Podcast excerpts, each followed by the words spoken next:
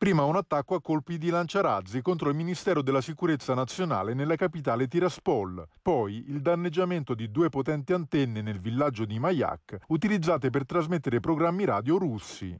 La Transnistria, regione separatista della Moldavia al confine occidentale dell'Ucraina, nei giorni scorsi ha visto un brusco innalzarsi del livello di tensione. Una situazione estremamente delicata che rischia di far allargare ulteriormente il conflitto iniziato con l'invasione russa dell'Ucraina. Dopo gli attacchi è seguito uno scambio di accuse incrociate. Per il governo di Chisinau si tratta di provocazioni orchestrate da Mosca per poter intervenire anche contro la piccola Moldavia, una posizione condivisa anche dalle autorità di Kiev.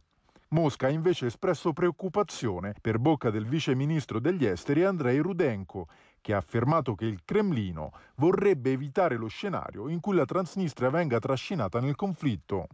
Sottile striscia di terra sulla riva sinistra del fiume Dniestr, la Transnistria si è dichiarata indipendente dalla Moldavia dopo una breve guerra nel 1992.